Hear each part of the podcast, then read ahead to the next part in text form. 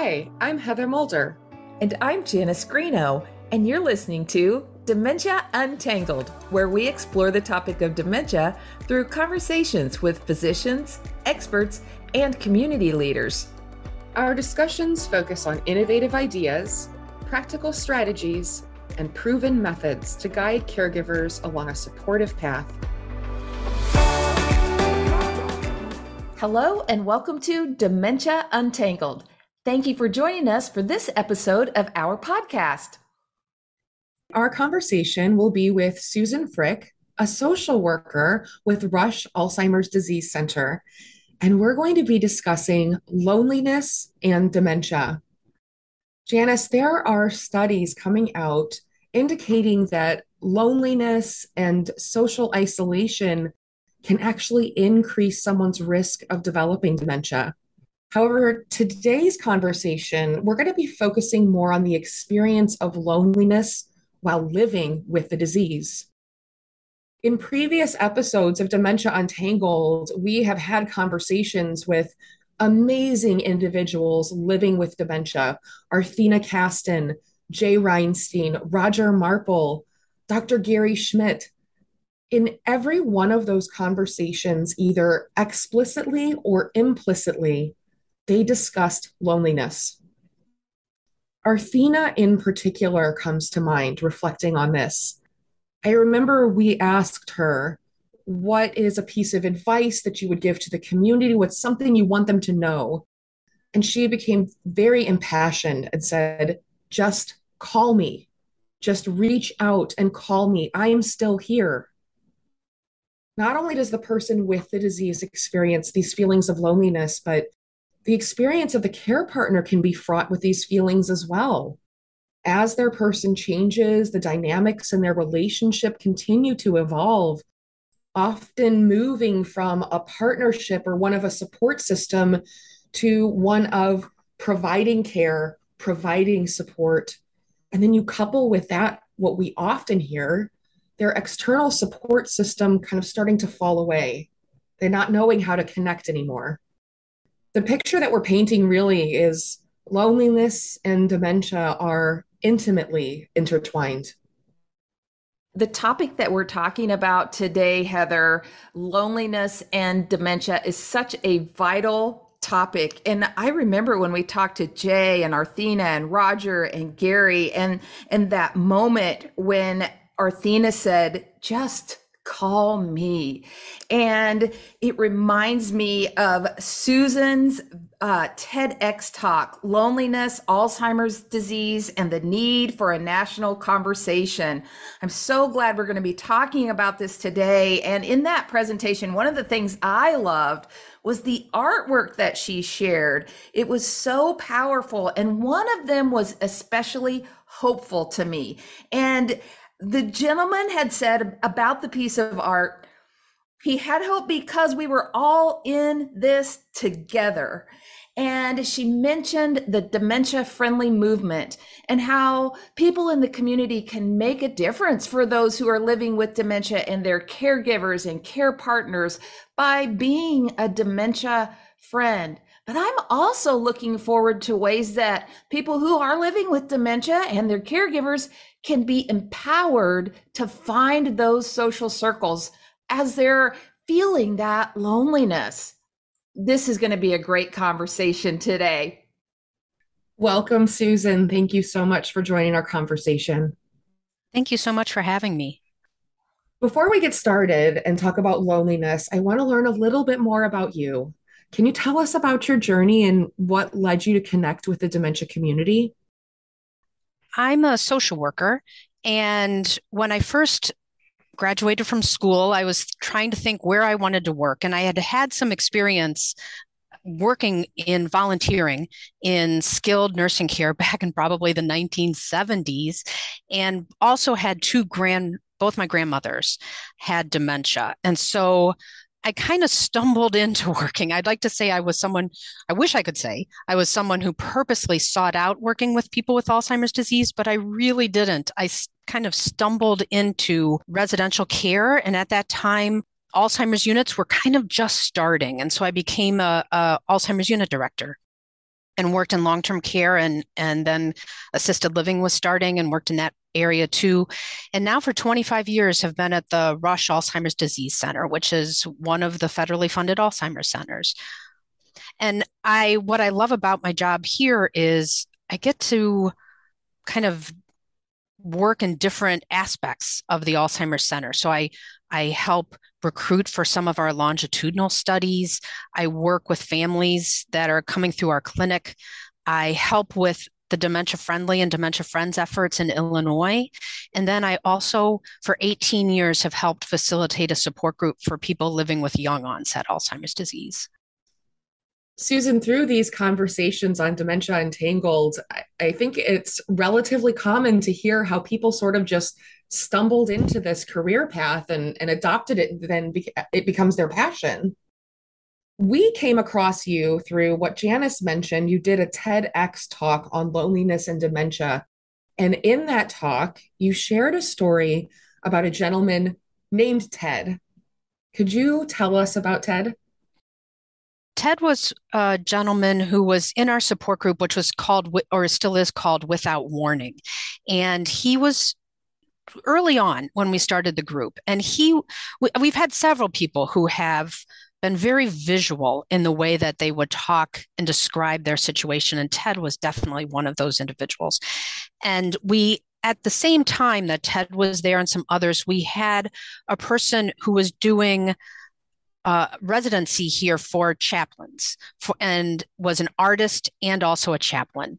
And so Shauna, Shauna Bowman, Reverend Shauna Bowman, would paint pictures based on our conversations. And so we ended up with these amazing pieces of art that were based on comments people said in the group. And so Ted would describe having Alzheimer's disease, and he would say that to him, Alzheimer's disease felt like he had fallen into this pit and he could see everyone outside of the pit, but he just couldn't figure out how to get back to them. And he talked about being down in this hole. He also, at other times, described Alzheimer's as like walking on Swiss cheese, that he would be walking along fine and doing okay, and then he would fall into this hole. It was interesting, he used hole several times, but he he then talked about that it would take so much effort to get back up out of the hole and then he would be walking along and fall into another one.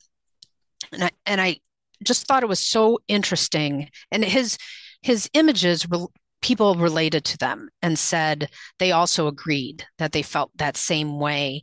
And so shauna took that image of a person down in a hole and then wrote words that people expressed during the same support group meeting. And so there there's picture or words on the painting of saying like loneliness disconnected confused feeling just so alone. And it's been just a powerful image that we've used over and over. And i used it as a way to really start the that tedx presentation and, and the conversation on on loneliness. Well it was a great way to start. Um, Ted's story combined with Shauna's artwork images uh, truly did provide this powerful picture. And I think of the word loneliness uh, written on the artwork. And before we really dive deep into our conversation today, can you just define loneliness? What I've seen in the group is the difference between loneliness and feeling alone. And I think what I've heard from the group or from people with dementia and family members too express their own sense of loneliness. But people with dementia often talking about feeling excluded, feeling different, feeling that they can be around other people but aren't treated in the same way that they had been in the past. I had one woman say that she felt like from the moment she was diagnosed, people didn't treat her the same way. She said people would look and talk to my husband, but they don't look and talk to me in the same way. And I think that's that's a the feeling of loneliness of just being left behind.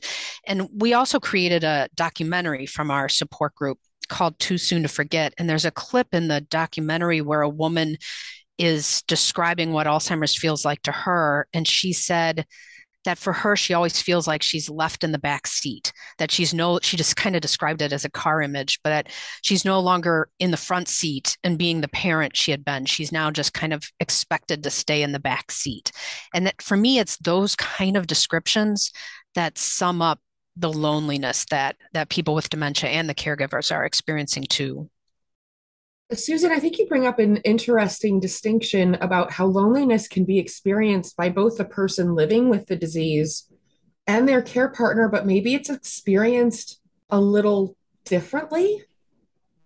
I think you're right. I, th- I what I've seen for family members, we have a another painting that was based on conversation from the the family group and it was entitled social circles because the families were saying as the disease progressed their social circles got smaller and smaller until it was just them and the person with dementia.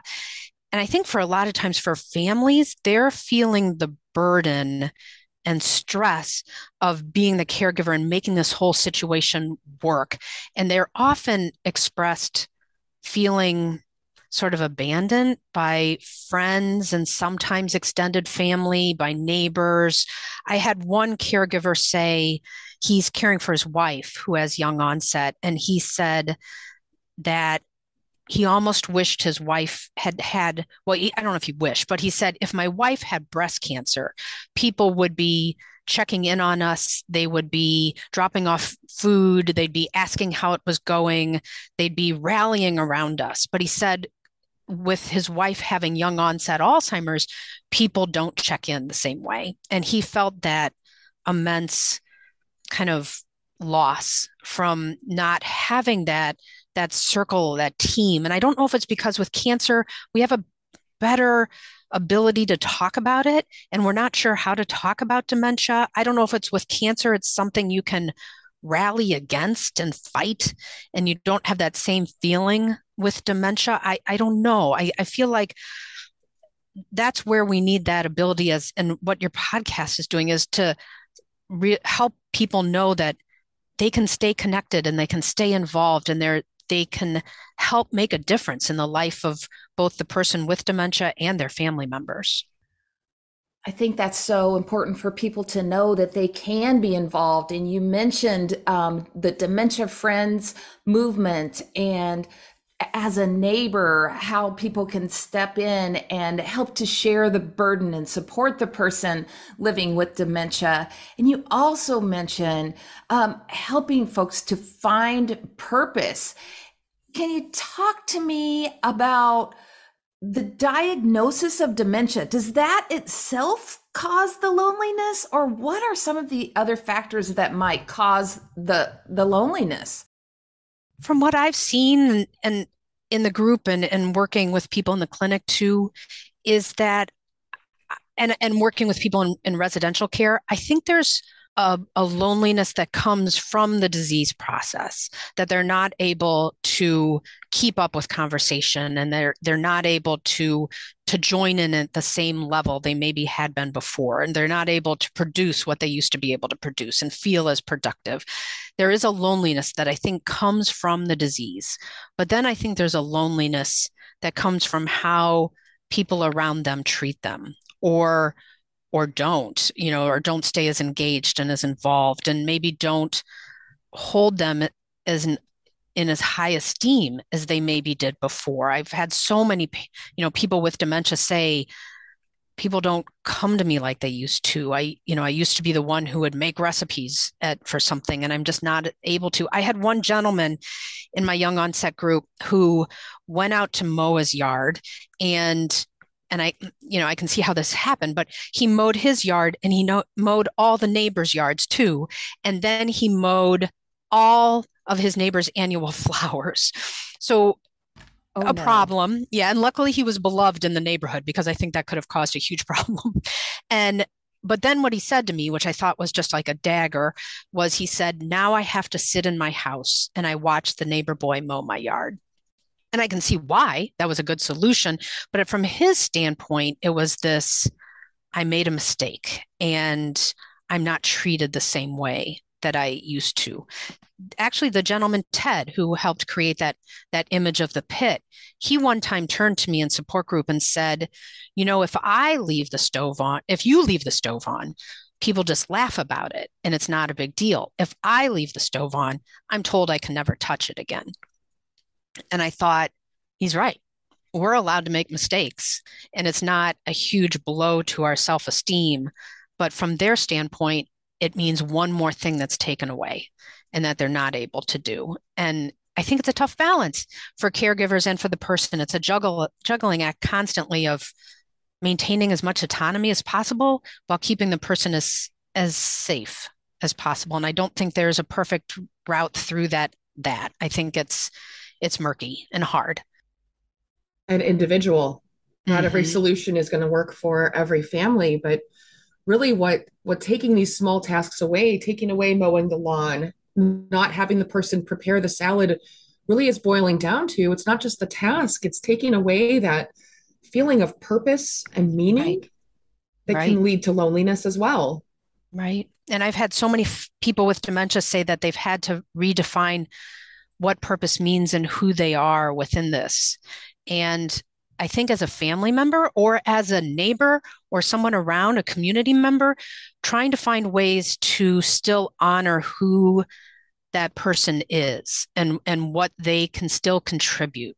And Dementia Friends, what I love about that initiative is that it really encourages people to think about that uh, someone is more than their memory and they still have ability to interact and engage but it really falls on us to figure out how do we how do we help? And i think what i like about dementia friends is it helps people to realize the importance of staying connected because i think sometimes people drift away because they're maybe uncomfortable or they're nervous and they don't they're not sure how the person's going to respond. And and so I, I really like the dementia friends framework and being able to say it's okay. That's an okay feeling just stay as engaged as as you possibly can and maybe check in with the person or check in with the caregiver and let them know you're there. Are there ways that you can empower not only the community but people living with dementia and care partners to reach out and connect with others when that feelingness uh, uh feeling of loneliness sets in? What i've seen over the years is you know the feeling is going to be there i think from the disease but the more as professionals you know i like i work at an alzheimer's center so the more we can create here we've done and i know you all have to create spaces where people can come together and feel connected with others who are going through the experience. You know, I think we all like to seek out others who are sharing an experience we're sharing so that we can be feel ourselves and and the one painting that you talked briefly about at the beginning about the person saying, I love coming here because we're all in the same boat together. I think there's something healing about being around others who understand. You know, constantly I have people say, I don't have to explain myself here. People get it and they understand. And they also see the humor in things that I see the humor in, which maybe the general public wouldn't as much just because of comfort level. And so I think all of us who are working in this field have to create those space help create those spaces so that people can get together. You know definitely now with the internet and with social media platforms there's ways to seek out people that hadn't been there at the very beginning. But i think for all of us who work in healthcare encouraging those spaces as much as possible.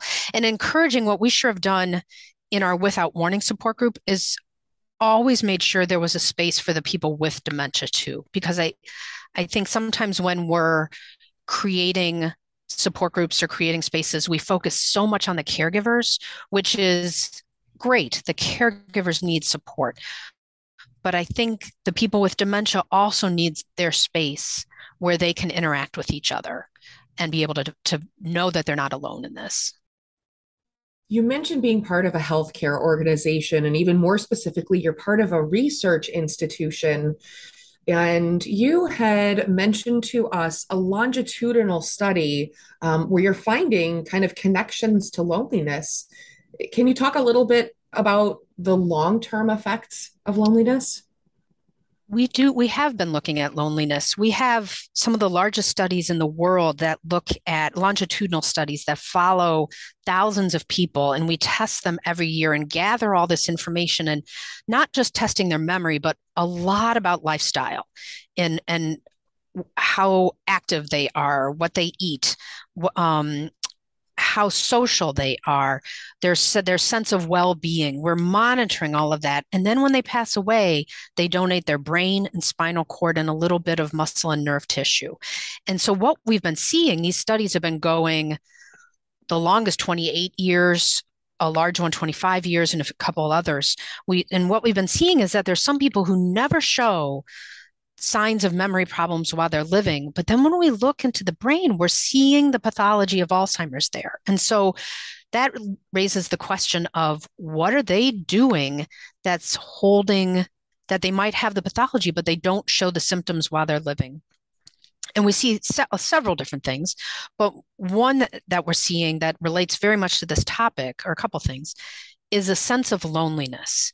And loneliness can be how you feel. That is a self perceived feeling. So you can be around a lot of people, but feel lonely. And we're seeing that those who feel lonely are at greater risk for developing memory problems as they get older than those who don't feel lonely, feel connected to other people.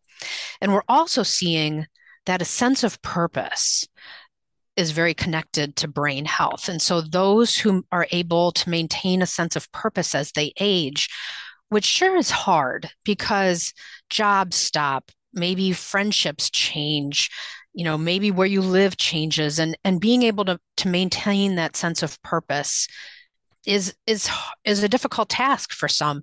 And I think to realize that it's linked to brain health too is a good motivator to find things that bring you a sense of accomplishment and a sense of purpose as you're aging. We're seeing that several other things, but loneliness and purpose has a great impact on brain health as we get older.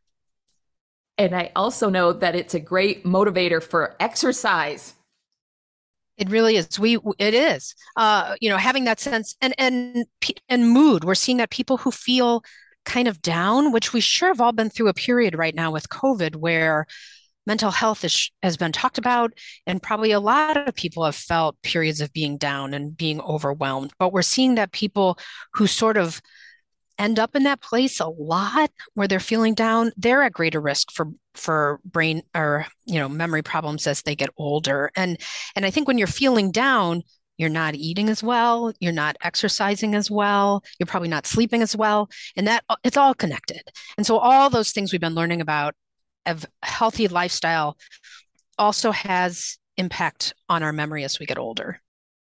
You talked some about your incredible without warning group, and you talked about the importance of including people who are living with dementia and making sure that they're not feeling excluded in in this particular group what else have you learned eh, I, I've learned that people with dementia can really tell their stories, which, I, you know, I'm not sure I would have said. Well, this group's been going 18 years ago, 18 years now. I, uh, when we first started the group, I was thinking, what are we going to talk about every month when we meet? You know, for an hour group with people with dementia. And I actually went in carrying a binder every month that had quotes in it from books that had come out around that time period. And I would, if the conversation started to lag, I would pull out a quote and say, okay, here's here's the way someone feels about dementia. What do you think? And then I realized I really didn't need that binder as it went on, that that was just really there for my comfort level.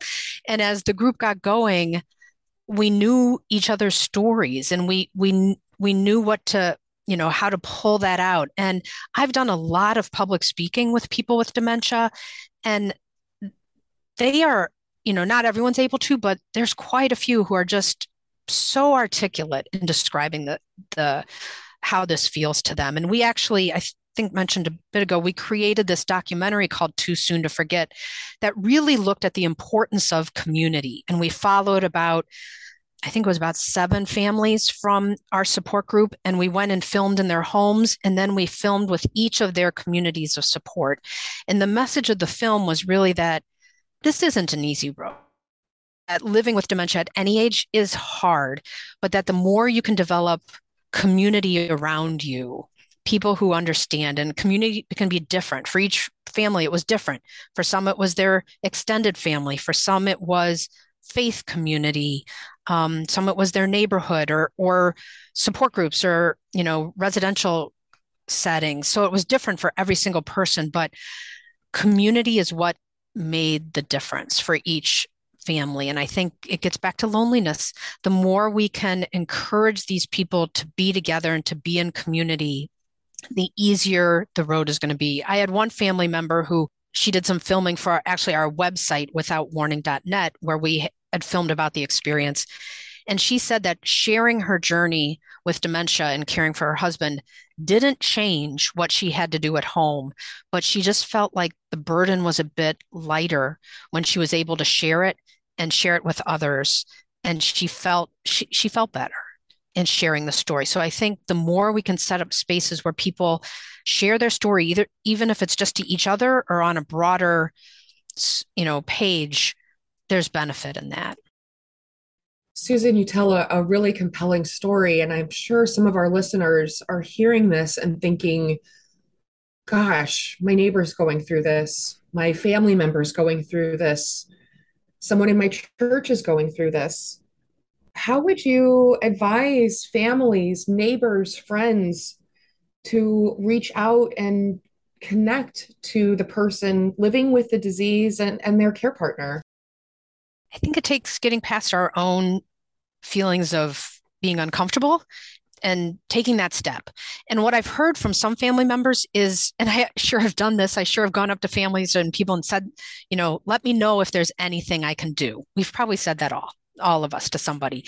And I've had caregivers say, that's a hard statement that I don't know exactly what to ask. You know, some caregivers probably are good at it and saying, well, here's what I need. some people aren't. And so I think maybe coming in with some specific things. Could I come over every once in a while and visit and sit with the person and you go out for a walk? Or could I take them out for a walk? Or can I do grocery shopping with you? Or can I go for you and drop things off? I think maybe giving some specific things is is helpful. Um, and I, I think if you are interacting with the person with dementia, kind of letting them set be the guide and and going off what I always tell families and friends is watch them and see what brings them comfort and joy and peace and take their lead and and figure out what it is that they enjoy doing. And because sometimes I think we come in with our own agenda and some I think we need what I think hanging out with people with dementia has taught me is I've got to let go of that agenda and follow what what works best for them and what seems to bring them the most comfort. I love this idea of just building and continuing the relationship. And I know that people sometimes have fears and some negative attitudes and stigma around dementia. How can we change this? I think the more we can have conversations, the more we get out and talk to people about what is dementia, it's definitely a feared illness, you know, what all the dementias. Mm-hmm. And I think people don't know how to respond. And we all, and, and I think there's a stigma for the person too, you know, being afraid to share. My mom lived with dementia and I know she was very afraid to to talk about it with other people because she felt like people would look at her differently. And so I think, you know, we've come through that with other illnesses. And I think the more we can just keep having conversations and highlight people who are living with this experience, I think that's going to help to reduce the stigma. This has been quite a, a thought provoking conversation today. Before we close, could you give us your final thought? I'm really glad that that you've you're highlighting this in in the in your podcast because I think the more we can talk about the loneliness, the more just the general public can realize they can make an impact and they can be there and be supportive because I I think a lot of times people pull away because of not being sure what to do. And so I think the more we can have that conversation out for everyone, I think we're going to be helping those who are living with this. Today, our conversation has been with Susan Frick, a social worker with Rush Alzheimer's Disease Center. We so appreciate you helping us untangle the experience of loneliness and dementia. Yes, thank you, Susan, so very much. Thank you. And thank you, Heather, for another great conversation. And thank you, Amber, for all you do to produce and edit our podcast. And thank you to you, our incredible listeners. Thank you for joining us. And if you haven't already, please subscribe and share this podcast. I'm looking forward to our next conversation on Dementia Untangled. Thank you for joining us for this episode of Dementia Untangled. Be sure to subscribe on Apple Podcasts, Google Play, Spotify, or wherever you listen to podcasts. Dementia Untangled is hosted by Heather Mulder and Janice Greeno, produced and edited by Amber Ayers, and is brought to you by Banner Alzheimer's Institute and Banner Sun Health Research Institute. We are supported by generous donations to the Banner Alzheimer's Foundation. Please visit our website at banneralz.org and follow us on Facebook to learn about upcoming events. If you have questions or comments, please email us at dementiauntangled at bannerhealth.com.